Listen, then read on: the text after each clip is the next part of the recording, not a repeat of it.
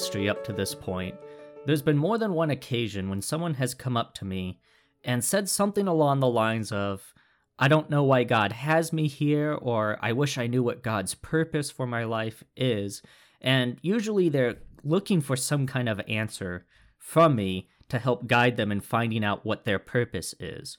And there are two things that I like to share with people who are kind of asking that question and they're in that place of wondering. I tell them that first of all, we know the generic purpose that God has for all of his followers, which is to go out and to make disciples. And that is a call that is placed on the life of every follower of Christ. But as far as how God wants each specific person to follow that call, that's something that can't come from me. That's something that people need to talk with God about in order for Him to show that person what their specific purpose is and what God wants them to be doing in that moment, because that can change over times of what God is wanting somebody to do. But ultimately, that specific purpose needs to come from God rather than from any person. But with all of that in mind, what I want to do today is to share some insights that can help you understand what a clear purpose looks like. So if you feel like God may be putting a purpose on your life, that you can be able to identify whether or not this is a clear, good purpose, or if maybe it's getting jumbled up with some other things. So, with that in mind, I want to take us to this exchange that takes place between Jesus and the Pharisees in Matthew chapter 12. Now, this is the point in Jesus' ministry where he was beginning to be more open about being the Son of God. Because up to this point, oftentimes he would heal someone and say, Now, don't tell anybody about this, right? I don't want the word getting out too early. But it was around this point in his ministry when he was beginning to be more open about his identity. And so it's with that in mind that we come into Matthew chapter 12, and I want to begin reading at verse 1. It says, At that time Jesus went through the grain fields on the Sabbath. His disciples were hungry and began to pick some heads of grain and eat them. When the Pharisees saw this, they said to him, Look, your disciples are doing what is unlawful on the Sabbath. He answered, Haven't you read what David did when he and his companions were hungry? He entered the house of God, and he and his companions ate the consecrated bread, which was not lawful for them to do, but only for the priests. Or haven't you read in the law that the priests on Sabbath duty in the temple desecrate the Sabbath and yet are innocent? I tell you that something greater than the temple is here. If you had known what these words mean, I desire mercy, not sacrifice, you would not have condemned the innocent. For the Son of Man is Lord of the Sabbath. Going on from that place, he went into their synagogue, and a man with a shriveled hand was there. Looking for a reason to bring charges against Jesus, they asked him, Is it lawful to heal on the Sabbath? He said to them, If any of you has a sheep and it falls into a pit on the Sabbath, will you not take hold of it and lift it out? How much more valuable is a person than a sheep? Therefore it is lawful to do good on the Sabbath. Then he said to the man, Stretch out your hand. So he stretched it out, and it was completely restored, just as sound as the other. But the Pharisees went out and plotted how they might kill Jesus. Now, this exchange is also found in Mark and Luke, and there's some details in those Gospels that I'm going to pull from as well as we're talking. But I feel like this passage in Matthew best shows us that Jesus had a clear purpose of what it was he was trying to accomplish, and that he also understood the purpose clearly of the law of God for his people. And we see that as the Pharisees are scolding Jesus for allowing his disciples to pick grain to eat on the Sabbath because you weren't supposed to do anything on the Sabbath. And yet here he was allowing them to do this work of picking grain so that they could eat. And what Jesus begins to do in response is point to examples of when similar laws were broken in order that the purpose of those laws could be fulfilled. So he points to the example of David and his men who went and ate the consecrated bread that was only supposed to be for the priests to eat. However, if the purpose of that bread was to be able to nourish the people who were anointed by God so that they could go and do what God was calling them to do, then that purpose was still being accomplished by David, who was the anointed of God, going out and needing the nourishment that he needed to go and do what God was calling him to do. So, the purpose of that consecrated bread, of nourishing God's anointed, so that God's anointed could go and fulfill God's call, that purpose was still being fulfilled by being eaten by David and his men. He also points out that priests that had Sabbath duty were tasked with maintaining the temple and making sure that the Sabbath could be observed by others. So even though they were working on that day, the work that they were doing on the Sabbath was what was necessary for the purpose of the Sabbath to be fulfilled in the lives of everyone else. And when we look at this exchange in Mark, Jesus even uses the phrase that man was not made for the Sabbath, but rather the Sabbath was made for man. And in saying that, he's recognizing that the reason the Sabbath was given to man was so that they could rest, so that they could have a healthy life to be able to go and work the rest of the week. So the whole purpose of the Sabbath was to keep them healthy. So if the whole purpose of the Sabbath was to keep people physically, mentally, emotionally healthy, and Jesus' disciples were hungry, the purpose of the Sabbath would have been destroyed if Jesus had not allowed them to eat, and the purpose of the Sabbath was fulfilled by allowing them to eat. And so Jesus shows here that the purpose of that law of the Sabbath was still being fulfilled, it was just being fulfilled in a different way. And when we have a clear purpose, it causes us to see things in that way, where we're less focused on the what and we're more focused on the why. And it's important when we are doing things and trying to accomplish things that we stay focused on the why more than the what and the how. Because if you lose that why, then you've lost that purpose. But if you get so focused up in just the what and the how, sometimes you can spend so much time just skirting around the edges of that what that you completely lose the why. That's how you end up in situations where somebody can be legally innocent but morally wrong because they know how to bend the rules just enough to be able to do what they want to do while still being innocent. Think about all the variations of the joke of somebody going to McDonald's and they order a double whopper and a large fry and then a large coke oh and make sure it's a diet coke because i want to be healthy right it's it kind of defeats the whole purpose of ordering the diet coke because if the diet coke is supposed to be the option that allows you to be healthy but you're pairing it alongside all of this unhealthy stuff then you might as well just order a regular coke at that point because you've defeated the purpose of trying to be healthy. But I see this happen a lot where people get so caught up in the trees that they miss the forest. And they're sh- so caught up in how things should be done and what things we need to be doing that the purpose of what they were originally trying to accomplish becomes completely lost. And a lot of times you end up in places of just immense frustration because you're trying to accomplish something and it just seems like it's not working. And that is a great indicator that you've become so caught up in the what and the how that you've completely abandoned the why and you've lost the purpose that you originally had. And if you can go back to that why, why am I doing this? Why is this important? What is it we're trying to accomplish? That's the why. That's what I need to be focusing on.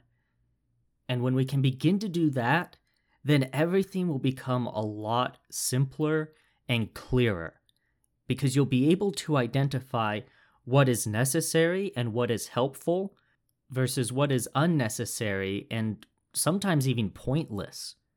When you have your eye on that goal, then the only things that really matter are the things that move you closer to that goal. And Jesus understood that there were things the Pharisees were implementing that were hindering the goals of God being accomplished rather than helping them to be accomplished. But because the Pharisees were so caught up in the what and the how, they hated Jesus for bringing things back to the why and simplifying things. And because they hated Jesus so much for doing this, we see here that they were looking for a reason to bring charges against Jesus, and they were plotting together with each other about how they might kill him. And it's here that we see a very clear purpose in the hearts of the Pharisees. And that should be a warning for us that the Pharisees had a very clear purpose. They knew what they wanted to do and they knew how they wanted to do it. They hated Jesus, they hated what he stood for, and they were willing to do whatever was necessary in order to fulfill their purpose of killing Jesus. And we see in that and should recognize then that having a clear purpose can still move a person into doing what is evil. Just because you know without a shadow of a doubt what you want to accomplish doesn't mean that that is a good thing. In fact, I have seen many times when somebody wanted to accomplish something that was good in one context that became destructive in another context. And again, this brings us back to that idea where if we lose sight of why we are doing something and just focus entirely on what we want to accomplish and especially how we want to accomplish that, then we aren't taking into consideration where that purpose comes from and what it's trying to ultimately accomplish in the end, and whether or not it's even good or helpful. Just because you have a clear purpose doesn't mean you have a good purpose. In fact, one of the things that comes up a lot when in discussions about writing, you know, writing books or writing movies, writing good characters, one of the things that's mentioned a lot is the idea of the villain's motivation. Because when you have a really good villain, the villain knows exactly what they want and they know how they want to accomplish it. It's not very exciting to have a villain who's just kind of hanging out on the couch wondering what he wants to do, or villain that's there but doesn't really know what it is he's trying to do. The best villains know what they want to do, and they know how they want to do it, and they will stop at nothing to accomplish their goal. In contrast to that, a good hero comes to understand what is needed for the situation they are in. So the villain is focused on what they want and how they want to accomplish it. A good hero is recognizing the situation they are in and striving to accomplish what is needed to help the people who are there. So the villain's purpose is coming from within them, whereas the hero's purpose is being gleaned from the situation around them. Let's use a classic hero villain combo Batman and the Joker. The Joker knows exactly what he wants. He wants to show the whole world that everything in reality is just a giant, cruel joke. And the way he goes about doing that is by taking the things and people that are most precious to others and destroying them. Because he knows that if he can destroy what is most sacred to other people, that they'll find that there is nothing sacred in the world, and that none of it matters, and that it's completely unfair. Therefore, you should just do whatever you want to do, because what does it matter? None of it matters anyway. That's the motivation behind the Joker to show everybody how worthless everything is, that nothing matters, so you might as well just try to have a good time in the midst of the chaos. Whereas Batman watched his parents be murdered in the alleyway and watched the person get away. There was no one to stop him. And he recognized that that was evil and that was wrong and that somebody needed to do something to prevent that from happening to other people. So the Joker, his motivation, his purpose is coming from what he believes and, and what he is striving to accomplish, whereas Batman, his purpose is coming from a recognition of an evil situation and trying to prevent that evil from spreading because that will bring disaster to the city of Gotham. So the Joker is focused on what he believes and what he wants to accomplish and how he wants to accomplish it, whereas Batman is focused on why it is necessary for him to do what he does for the sake of other people rather than just to further his own selfish ambitions.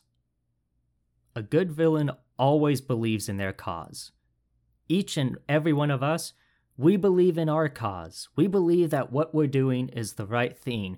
But if we never stop and consider where our motivation is coming from and what it is that we are trying to accomplish, and is it necessary? Is it helpful? Why are we doing what we're doing? If we never take the time to test that purpose, it is very easy for us to be led astray into doing things that are evil because we believe it's what's good.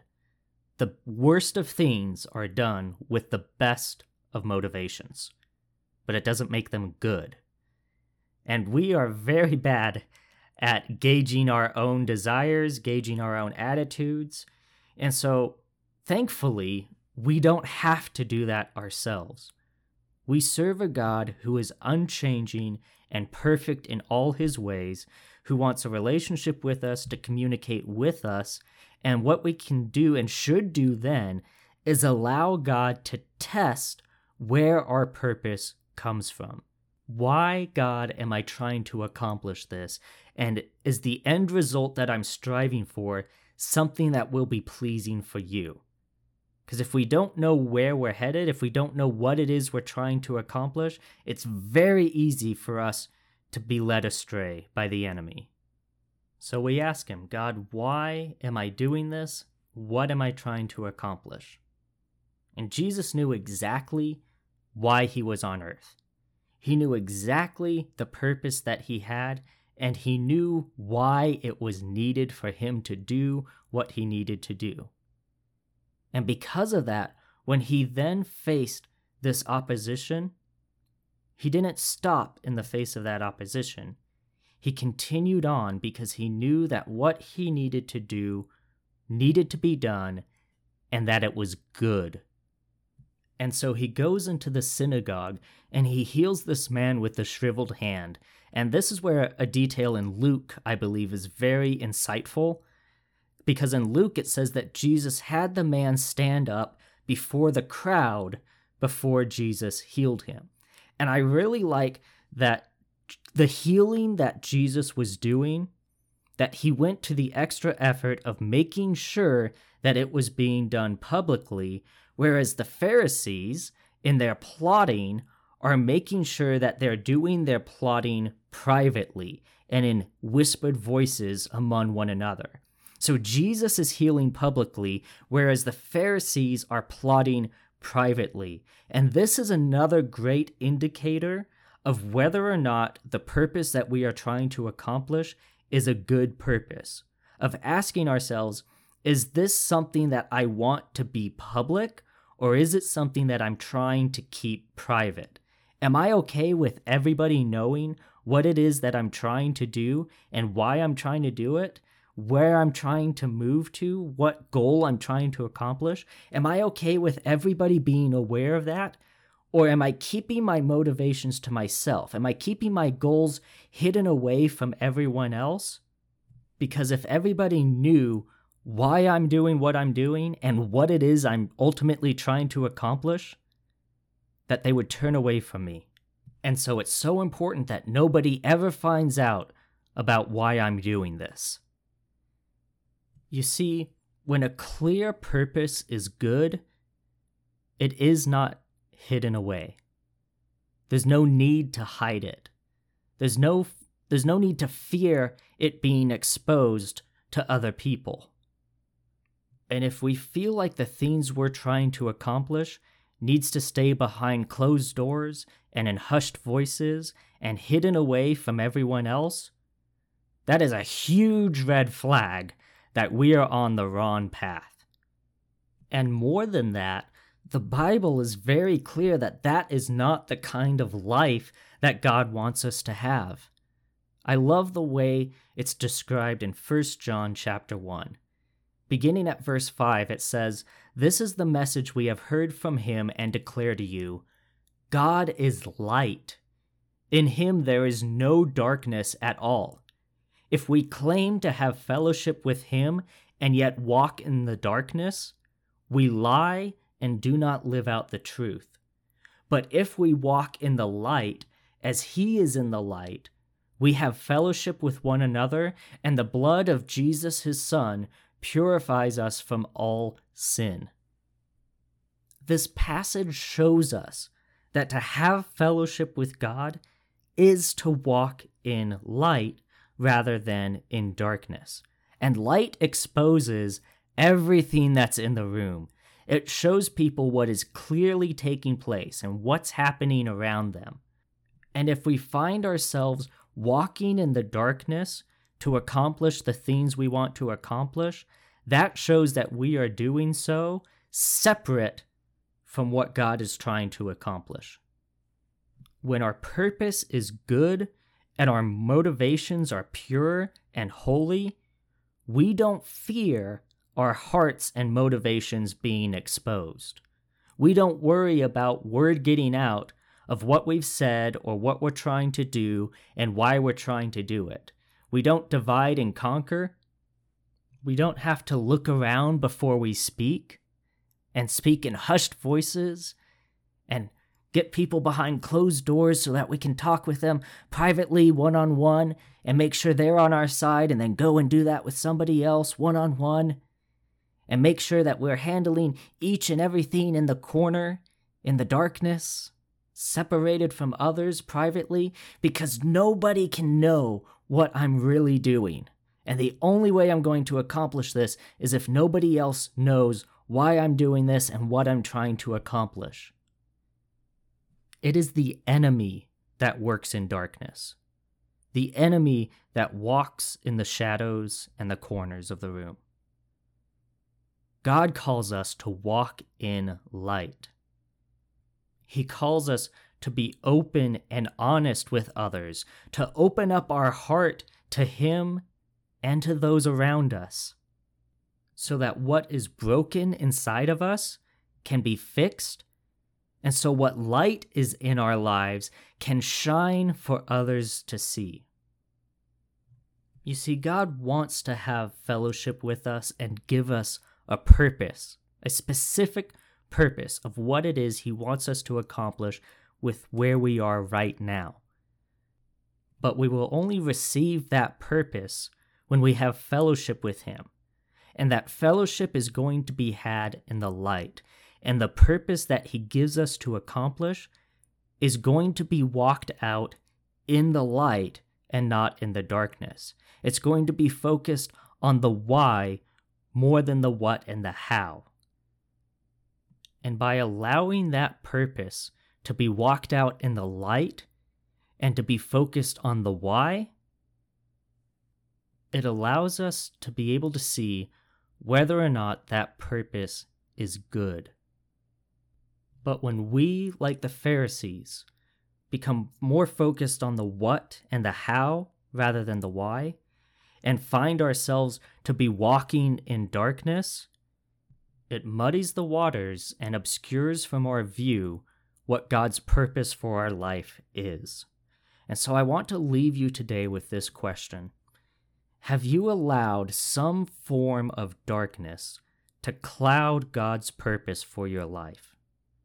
Do you find that you are walking in darkness when you're trying to accomplish your goals? Do you find that you're more focused on how things are done rather than why things are being done? Because when God gives you a purpose, He's focusing on what he's trying to accomplish, which is the why. He's focused on the goal. And it's going to be something that does not need to be hidden away. It's something that can be walked out in his light.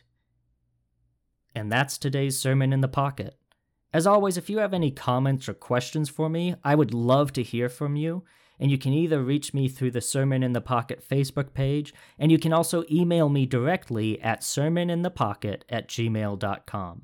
And I encourage you, wherever you're listening to this, because it's in a few different places, like it, share it, comment, all of those things that help get the message out there for other people to hear. But until next time, thank you so much for taking the time to listen.